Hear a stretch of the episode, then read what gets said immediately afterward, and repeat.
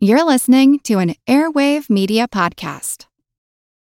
When you need mealtime inspiration, it's worth shopping Kroger, where you'll find over 30,000 mouthwatering choices that excite your inner foodie. And no matter what tasty choice you make, you'll enjoy our everyday low prices, plus extra ways to save, like digital coupons worth over $600 each week. You can also save up to $1 off per gallon at the pump with fuel points. More savings and more inspiring flavors make shopping Kroger worth it every time. Kroger, fresh for everyone. Fuel restrictions apply.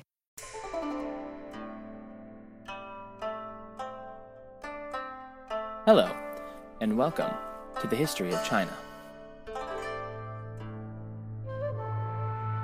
Episode 7 1 The Shang Triumphant From Emperor Tong to Emperor Wu Ding.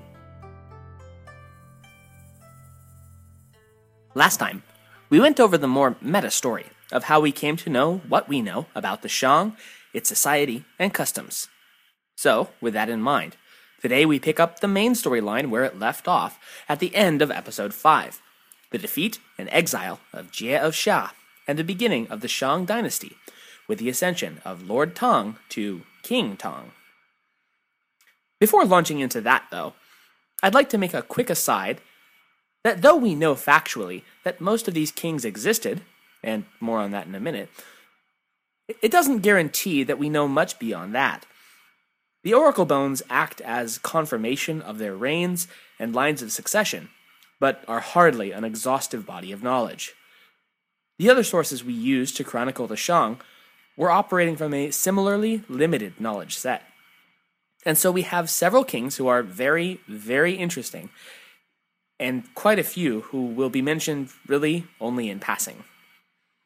This is not because I don't think that they are all worthy of examination but simply because there's precious little to examine at all. This leads me to my other caveat before continuing the discrepancy between our sources. The Annals of the Grand Historian, which from here on out I will once again call the Shiji, is where many of the more detailed descriptions come from. However, there are two kings mentioned in the Shiji that are notably absent from the Oracle Bones records. And there is one king recorded by the Oracle Bones who was not covered in the Shiji. Given the Oracle Bones are a primary source, and the Shiji is, at best, a secondary source of information, we'll be going with the line of succession established by the former, though still relying on Sima Qian's accounts for much of the accompanying descriptions and information. It should be mentioned that, especially given the fact that the Shiji was written a millennia after the Shang dynasty's fall, it's still remarkably accurate. It's only at the beginning of the dynasty where the major hiccups occur. And I'll be going ahead and putting up the succession lines of both accounts on thehistoryofchina.wordpress.com if you'd like to follow along visually. All right, on with the show. The kings of Shang are typically referred to as just that kings, Though they controlled a wide variety of tribes and vassal states within the larger Huaxia state, which is pretty much the definition of an empire, for some reason, the preference has been to not call them emperors. That said, I'm going to be likely slipping back and forth between the two terms, as in this case they're interchangeable. So, Emperor Tong of Shang stood in principle and in style of governance as a stark, merciful contrast to his predecessor, the tyrant king, Jie. Shortly after concluding the war and taking the throne, he annulled many of the loathsome policies of Jie, most importantly, the outrageous levels of taxation that had been used to fund Jie's hedonism, and the forced conscriptions that had filled out his armies. By all accounts, Tong intended to live up to the vow he made prior to the decisive battle of Mian Tiao. As word of this new Shang king's generosity, piousness, and sense of justice spread, many tribes that had steadfastly kept their distance from the Xia's death spiral were inspired to rethink their relationship to the Hua Huaxia Confederacy. On the western edges of the empire, for instance, the powerful Di and Qiang tribes sent envoys to pledge their loyalty to the House of Shang. These two tribes are worth remembering, since they will end up bookending the dynasty. The rise of Shang inspired them to join the state, and its decline will ultimately force them to ally with the rebellion of Zhou some six centuries later. Understandably, Tang wished to disassociate himself from the vestiges of the Xia. Maintaining the capital in Anyi, then, was completely out of the question. Not only was it the ancestral home of the Xia, but it absolutely reeked of Jie's debauchery. His opulent palaces and decadent self indulgences were impossible to ignore. Tong wished to make it very clear that he was not just some continuation of the same, and that a new line of truly noble nobility had come to power. So he ordered the capital moved to the city of Bo in northern Henan, near the modern city Anyang. You may recall from last week that Anyang is where archaeologists will eventually find the ruins of Yin, the last capital of the Shang dynasty. Both Bo and Yin are near the modern city, but are not the same places. Yin hasn't been constructed yet and won't be for about another 400 years. Meanwhile, the ancestral capital was redesignated to Ao, which is modern Zhengzhou City on the southern bank of the Yellow River in Henan. A word about the two different kinds of capitals the political capital will be where the emperor lives and is an ever shifting city, subject to the whim of any emperor at the time. But the ancestral capital is where the house itself identifies as having originated and does not change within any dynasty. There they will keep the relics of their family line, the bones of their ancestors, and important ritual objects, and will only shift with the installation of a new dynastic house to power. Though Emperor Tong wished to establish his rule as one apart from the Xia, he wasn't so vindictive that he wished them to be forgotten entirely.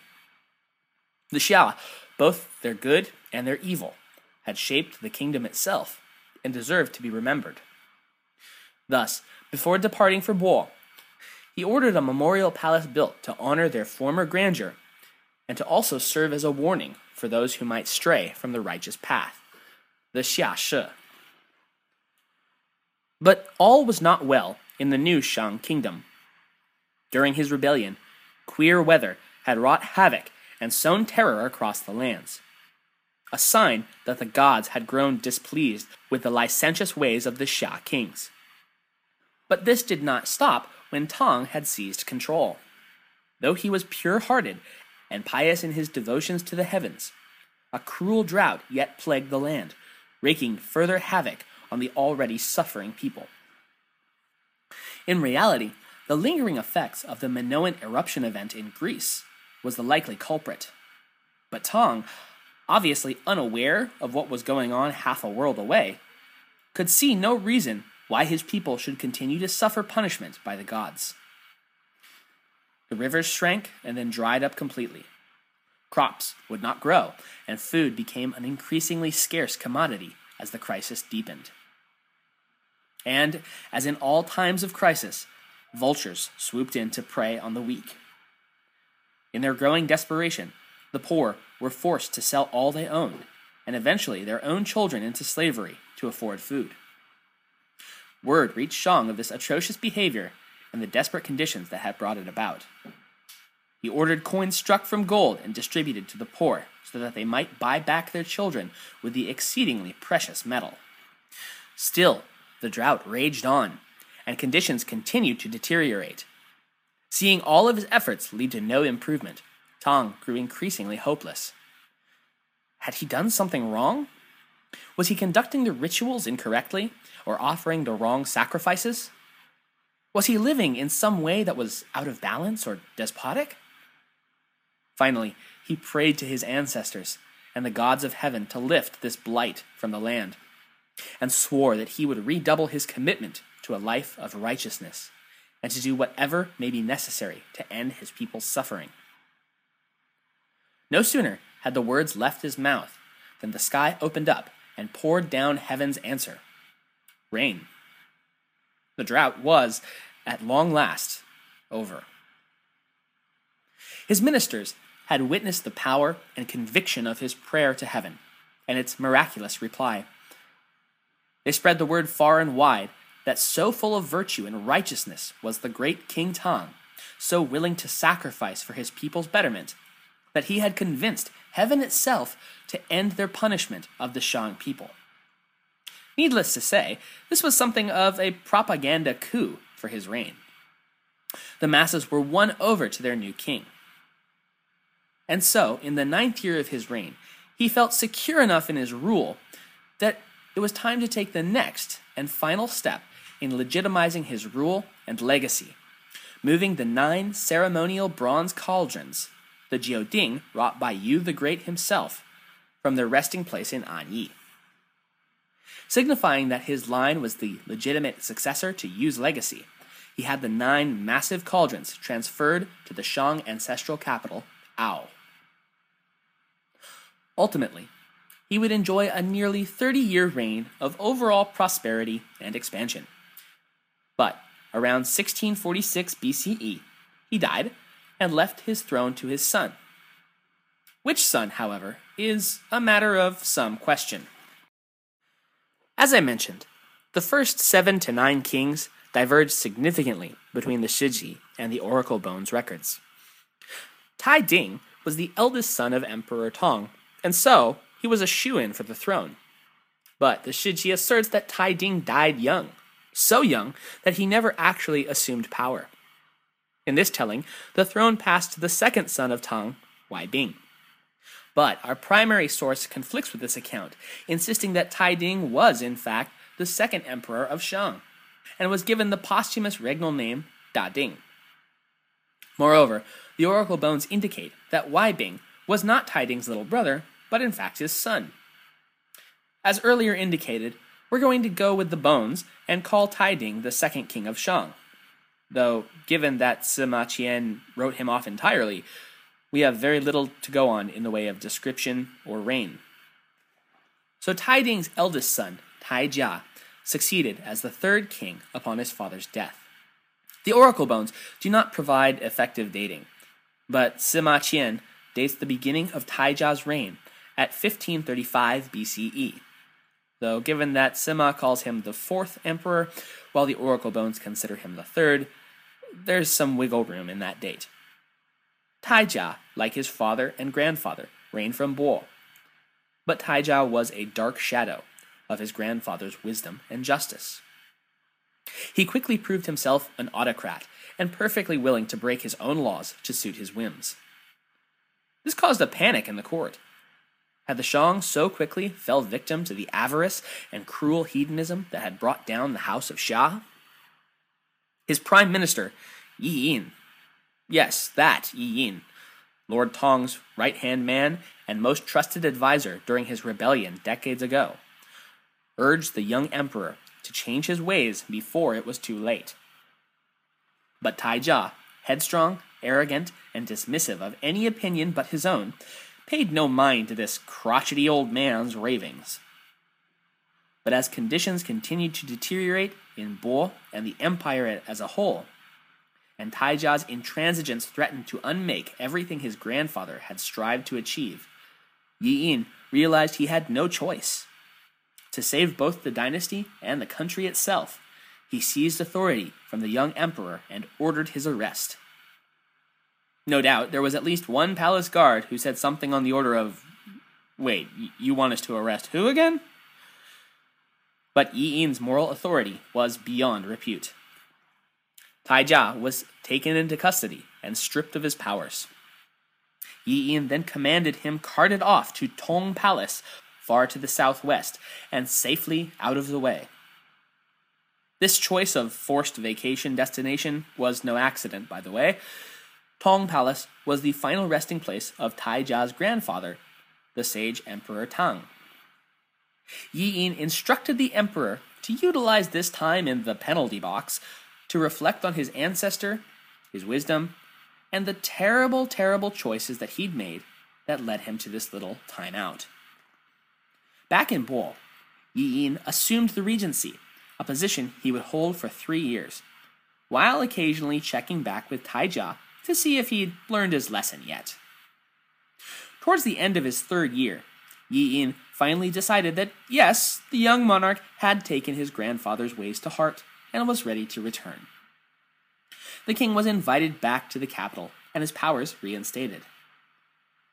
Yi Yin would continue to keep a watchful eye on Taijia's reign, but remained satisfied that the repentance was genuine. For the remainder of his reign, Taijia would rule with wisdom and justice. And that's the story, according to the Shiji, Mencius, and the Zuozhuan. However, the Bamboo Annals offers a different account. Rather than impudent whelp and grandfatherly instructor of virtue, the Annals cast Taijia and Yi Yin as bitter enemies who struggled for power following King Taiding's death. Minister Yi would gain the upper hand and expel the young prince from the land, locking him up at Tong Palace and throwing away the key. Not to learn from his departed grandfather, mind you, but merely to be interred with him. For eight years, he ruled the land with an iron fist and absolute authority, before Taijia was able to make a secret and daring escape. Bent on revenge, Taijia covertly traveled back to Bo and assassinated his usurper before returning to his rightful place on the throne. Yeah, I I realize I basically just gave a synopsis of the Count of Monte Cristo. And like Alexander Dumas' magnum opus, this telling is compelling, interesting, and almost certainly a work of fiction. Archaeological evidence shows that Minister Yi Yin was literally worshipped as a god by the court of Shang for generations after his death. It's hard to imagine a ruling family would continue to venerate the memory of a man who had tried to oust them from power entirely. I'm Jane Perlez, longtime foreign correspondent and former Beijing bureau chief for the New York Times. I've been a foreign correspondent in lots of places Somalia, Indonesia, Pakistan, but nowhere as important to the world as China. I mean, China is not dropping anti democratic paratroopers into Montana. But of course, we did see things like the weather balloon slash spy balloon riveting the whole country for a week.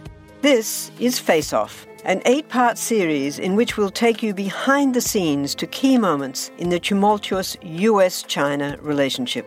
We'll speak with a diplomat, a spy, a tech reporter, a US admiral, even Yo Yo Ma. Plus, my pal and noted China historian Rana Mitter joins the conversation. We'll look at what's driving the two nations apart and explore whether anything can help bring them back together. Face Off launches April 9th. So, in the Shiji's telling, Yi Yin restores Taijia to power and serves him for the remainder of his reign, which, alas, is not all that long considering that the minister who was his grandfather's and his father's minister will outlive this king as well. Yes, Yi Yin just absolutely refuses to die. Okay, so one final timeout moment before continuing with the Oracle Bones' line of kings. It behooves me to mention in passing, at least, the two emperors which, in Sima Qian's rendition, sandwich King Taijia. The Shiji lists Emperor Zongren as preceding Taijia and being Taiding's younger brother, but ruling for only four years before dying and having his nephew ascend. It also mentions Taijia's supposed eldest son, Wojia, succeeding his father before again dying and leaving the throne to his younger brother, Taigung. Shang emperors, you'll quickly see, have a very bad habit of dropping like flies. As I mentioned earlier, though, all of the archaeological evidence makes no mention of either of these figures, and they're largely considered apocryphal anymore. It's super confusing, I know. It took me four tries before I was able to map all of this out. The finally successful results of which I'll be posting up on this episode's companion post on the historyofchina.wordpress.com. The oracle bones indicate that while Taijia was able to produce an heir, in fact, as many as five sons, the boy was deemed too young to take power when his father perished. As such, the throne went to Taijia's younger brother, Wai Bing. Wai Bing kept the chair warm for two years before dying. By this point, there were no more brothers to pass the throne to, so, ready or not, here comes Taijia's son, Taigung. Taigung may or may not have succumbed to the same curse of early death that seemed to haunt the line of Shang. The bamboo annals indicates he may have dropped after only five years, but the Shiji says he reigned for as many as 25. Xiao Jia was the next in line, as he was either the brother or son of Taigung. He reigned for 17 years. Now, after chewing through five or six emperors in the span of a century or so, the throne of Shang finally seated its seventh occupant, Tai Wu, who would remain in power for a full 75 years. In the seventh year of his reign, the queen of Xirong sent an envoy to the capital. The Xirong are best described by the name given to them by the Huaxia people, as it translates to warlike barbarians from the west. Remember that, as it was used by the ancient Chinese, the term barbarian is applied to pretty much everyone who isn't from Huaxia, much as the catch all label foreigner is used in China today. Like Huaxia itself, the Xirong clan was a political union of several western tribes, some of which are described as looking very strange indeed. In the 7th century CE, one historian would write Among the various Rong tribes of the western regions, the Wusun's shape is the strangest. And the present barbarians who have green eyes and red hair and are like a macaque belonged to the same race as the Wusun. Incidentally, the Wusun people are still found today in Kyrgyzstan, suggesting that the reach of the Xirong Confederation reached all the way into Central Asia. Strange and warlike though they were, King Taiwu reciprocated the diplomatic gesture and sent an envoy of his own back to the Queen of Xirong. Though, as their epithet suggests, long term relations between the Chinese and the warlike Western barbarians would remain rocky at best. Taiwu's reign was a fruitful one, as the Shang state's power and influence continued to expand. But then so too did its need for more strongholds and cities from which to govern. Notably, in his 58th year as monarch, Taiwu ordered the construction of the great city Pugu.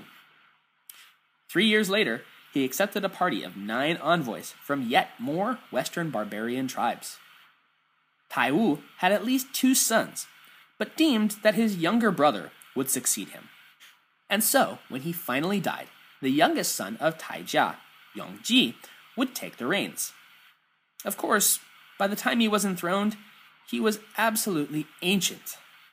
Using our given timeline, had Yongji been born on the day his father died, he would be at minimum 99 years old upon becoming the king of Shang. Still, you gotta give the guy some credit because he managed to remain upright for about a decade before finally giving up the ghost and passing the throne on to his nephew, Zhongding. Zhongding is most noteworthy for his decision that, though it had been the political capital of Shang since the dynasty's inception, which is approaching two centuries at this point, it just really didn't fit his vibe. So he moved the capital south to Ao, which you'll recall was also the ancestral capital. Once settled in, in his sixth year, he would attack the people known as the Lan Yi, which awesomely translates to the Blue Barbarians. Ultimately, this would end in stalemate and with peace terms signed, but with bad blood lingering on both sides of the conflict. Fear not, we have not seen the last of the Blue Barbarians. In all, Zhongding would rule for between 9 and 10 years. Upon his death, power transferred to Zhongding's younger brother, Wai Ren. He would rule for 10 to 15 years. Toward the end of his life, the states of Pei and Xiang broke out in rebellion. These two states were militarily quite powerful, and it would take years for them to be effectively quelled. In fact, King Wairen would never see peace restored to his kingdom. He would die in the course of the war, though it's not indicated that it was anything battle related that did him in. Thus, the suppression of the Pei and Xiang peoples would be left to his son, Jianjia. King Jianjia, who is also known as He Danjia, appointed his minister of war, Peng Bo, to personally oversee the campaign in Pei. It took a further two years of fighting, but Peng Bo's able command turned the tide of combat and finally put an end to the rebellious state's thrashings. That left only Xian to contend with. Or at least it would have if Jianjia hadn't decided that now was a great time to go and open up another front against the, yes, they're back, Blue Barbarians. Picking up where his uncle Zhongding had left off, he launched a second invasion of their territory. But as it turns out, splitting one's army in half mid war is not always the best strategy, and the Xian weren't nearly as close to defeat as Jianjia had assumed. Seeing their enemy's attention and strength divided, the Xian launched a full assault on the Huaxia's holding, capturing the city of Banfang in the fifth year of Jianjia's reign. Once again, Minister Peng Bo was called in to deal with the situation, this time with his trusty sidekick, Minister Wei Bo, in tow. In short order, their forces converged on the captured city and smashed the Xian forces stationed there. The capture of Banfang had been their big move, and the bulk of their forces had been caught there when the Shang hammer dropped. The writing was on the wall, and the Xian sent envoys to the capital Ao to negotiate a peace, beg forgiveness, and reintegrate their wayward state with the Shang Empire. In all, Jianjia would sit for nine years before meeting his end. His son, Zhu Yi, assumed command. Zhu Yi is notable for being rather indecisive in terms of where he ought to rule from. He was enthroned in the city of Xiang, and then he moved his capital to the city Geng, and then he moved it again to the city Bi, and then he died, some 19 years into his reign. His son, Zhu Xin, replaced him for a further 14 to 16 years, and then died. His son was too young to ascend, and so his brother, Wu Jia, assumed leadership. Wu Jia held the crown for 20 to 25 years and produced a son before dying, but once again the son was too young to be crowned. So the mantle reverted to the now of age son of Zhu Xin, Zhu Ding. Thanks to the Xia Shang Zhou Chronology Project, or as I'm going to refer to it from here on out, XSZCP, we are able to arrive at a specific date for Zhu Ding's reign. The 32 year period between 1368 and 1333 BCE. This places his life and death as contemporaneous with the Egyptian pharaoh Akhenaten, who was first called Amenhotep IV before founding and aggressively promoting his cult of Aten, who would later be known as Ra, the sun god. This would ultimately fail, as habits tend to die slower than kings. Today, it's not his sun cult that he's most remembered for, but his consort Nefertiti and his son and heir Tutankhaten. But as the worship of Aten faded, the young pharaoh realized that having his name associated with a deity in decline was not favorable. So he changed it to something known across the world today Tutankhamun, King Tut. Zhu Ding had at least four children, but once again, none of which were of age upon the emperor's death in 1336 BCE. So power would again shift back to his cousin, Nangeng, son of Wu Jia. Nangeng ruled for about 29 years, but was completely unable to produce an heir. So, with one final ping of the pong, the throne of Shang was given to Zhu Ding's eldest son, Yang Jia, circa 1307 BCE. Yang Jia was not a terrible emperor, but by no means was he good either. During his seven year tenure, the country slipped into decline, along with his health, until he died young and heirless. So in 1300 BCE, Yang Jia's second brother, Pan Geng, took over. And so here, at the dawn of the 13th century, we finally get to the last and greatest Shang capital, Yin. Yin was at the northern edge of the Shang Empire, and before it was redesignated as the capital, it was called Beimeng, meaning literally northern city in the land of the Mongols. From Yin, Pan Geng sought to rekindle the waning power of the Shang and ruled for 28 years, but again being unable to produce an heir. The third of Zhu Ding's sons, Xiao Xi, took power then, but reigned for just three years before being snuffed out of existence. Thus, the baby brother, Xiao Yi, would sit himself on the throne. Xiao Yi ruled for ten years, and all in all did not accomplish much. He did, however, accomplish something that none of his brothers apparently had been able to have a son.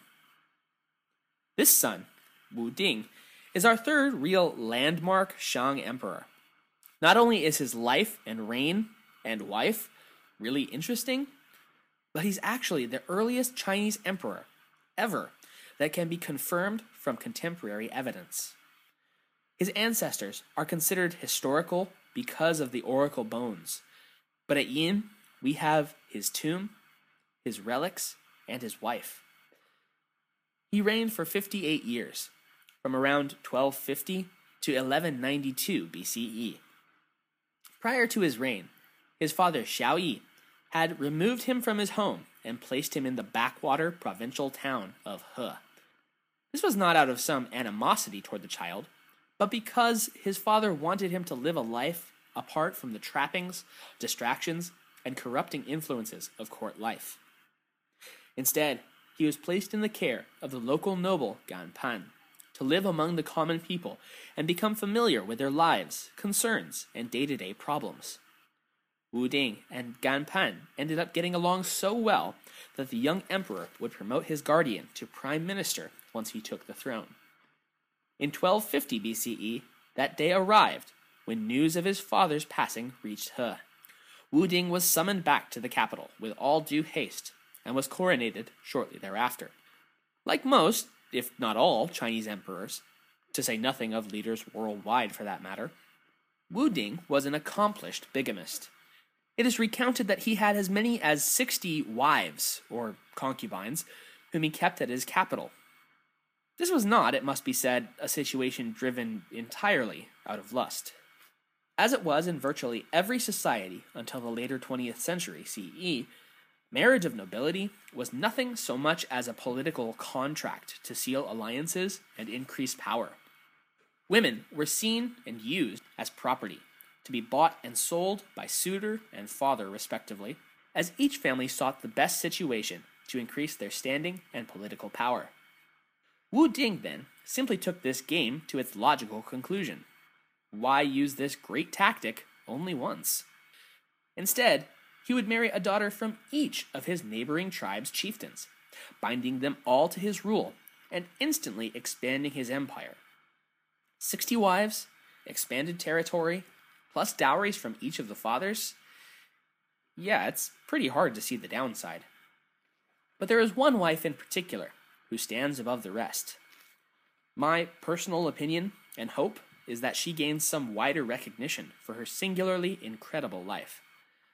You likely remember her from last time, since her tomb was discovered intact at Yin and is one of the most amazing and complete finds ever unearthed concerning the Shang dynasty. I speak, of course, of the lady Fu Hao. Fu Hao's early life, as with most imperial concubines, was deemed of so little importance that it has been lost to time, if it was ever recorded at all. Most likely, she was the daughter of an outlying tribal lord who sought to gain favor with the mighty Shang Empire.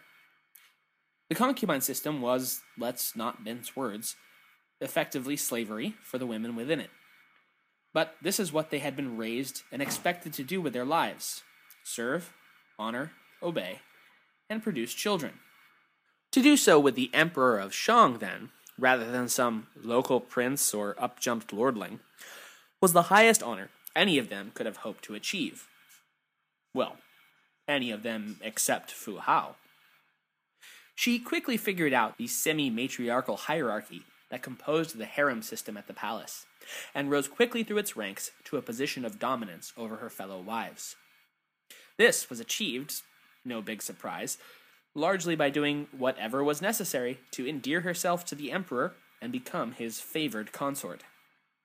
At the emperor's side, she proved her brilliant mind and tactical genius. Wu Ding was so impressed with his wife's abilities, so far beyond what was expected or even thought possible of women at the time, that he allowed her to observe the most sacred duty within the empire the bone divination rituals and offering sacrifices to the gods and ancestors for the dynasty's continued good fortune. As her knowledge of the rituals increased, Wu Ding eventually allowed her to become more and more a part of the ceremonies themselves, eventually to be inducted as a full priestess with power to conduct the rites herself, as evidenced by the numerous oracle pieces engraved prepared by Fu Hao. It is difficult to overstate how truly outstanding an achievement this was in a patriarchal society where such religious events were deemed to be of paramount importance. It's akin to the Catholic Church allowing not just a female priest, but making her the priestess of St. Peter's Basilica in the Vatican. She was already so far beyond her allotted station, and yet Fu Hao was just getting started. Emperor Wu Ding grew so confident in his wife's abilities, and especially her tactical mind, that he came to rely on her advice more and more to conduct the near constant warfare of the Shang. Oh, yeah. Did you think that marrying all of the outlying tribes had put a stop to the state's expansionism? Don't be ridiculous. Of course not. Enveloping all of the border states simply meant new border states to envelop. In an event absolutely without precedent, Fu Hao would eventually be named as supreme commander and general of the Shang armies. And make no mistake, this was no ceremonial position. The Oracle Bones tell of her repeatedly leading the army into battle and victory. The Tufang people had been engaged in a low level war with the Shang for generations at this point. And yet, in the course of a single battle, Fu Hao was able to so badly outmaneuver and crush them that they capitulated then and there. Subsequent campaigns against the Yi tribe, whom you may recall from episode 2, to the south of the empire, and the Qiang in Sichuan and eastern Tibet, and the Ba Confederation of central Sichuan are also recorded, each ending in decisive victory. Of these outlying regions, she was granted direct governance of several. The Ba Confederation, however, would retreat and lick its wounds. Outwardly, it submitted to the Shang's authority, but they would continue to harbor bitter resentment toward their imperial overlords. This will factor in heavily some three centuries from now, when the rogue state of Zhou rises up in rebellion against the, spoiler alert, final king of Shang. As if the oracle bones themselves might not be considered reliable enough to verify such a wildly improbable event. Fu Hao was interred with hundreds upon hundreds of ceremonial bronze and jade weapons, and given a sacrificial honor guard in death. Honors bestowed only upon great military and religious commanders. The Lady Fu Hao, consort, priestess, general, governor, and mother. She and her husband would produce Prince Jie, as well as at least one daughter. Ultimately, she would die before her husband. Wu Ding constructed an enormous tomb for her on the edge of the royal cemetery at Yin, and would frequently offer sacrifices and prayers to her spirit. As he had relied on her in life to lead his armies, so too would he call on her spirit to lead them to further victories from beyond. One such instance was in the 32nd year of Wu Ding's reign, when he took the bold step of invading Guifang. The name of this territory is translated, revealingly, as the land of the demons. The people who lived there constantly harassed the northern and western borders of the empire, and were greatly feared for their battle and raiding prowess.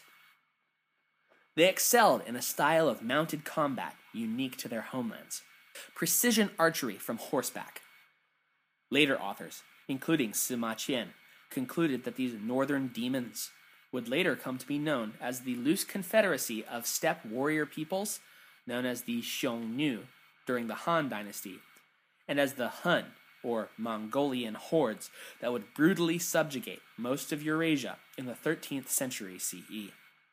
2,000 years prior, the Shang may have been the first to refer to these fearsome warriors as demons but they would by no means be the last. For now, however, the demons were still containable. And with the blessings of Fu Hao's spirit, the Shang armies would emerge triumphant after three years of brutal combat and terrible losses. Recognizing their defeat, the Guifang sent emissaries from their Qiang and Di tribes to negotiate a peace with Emperor Wu Ding around 1215 BCE. Wu Ding would rule and expand his empire for another 23 years before joining Fu Hao in the royal crypts in 1192 BCE. He is regarded as one of the best of the Shang emperors as he had so greatly expanded the reach and power of the empire, which by this point numbered as many as 13.5 million people. Moreover, culture flourished during his region, with great advancements made in areas such as textile manufacture, medicine, and astronomy. With the death of Wu Ding, we will have passed the high water mark of the Shang dynasty. It's all downhill from here. In part two of this week's two part special, we're going to follow that slide down all the way to its end, with the last emperor of Shang, King Zhou Xin, meeting his end at the hands of the Lord of Zhou, Ji Fa. Thank you for listening.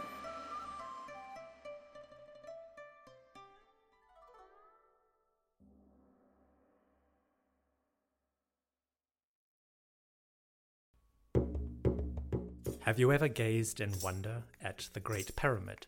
Have you marveled at the golden face of Tutankhamun? Or admired the delicate features of Queen Nefertiti? If you have, you'll probably like the History of Egypt podcast. Every week, we explore tales of this ancient culture. The History of Egypt is available wherever you get your podcasting fix. Come, let me introduce you to the world of ancient Egypt.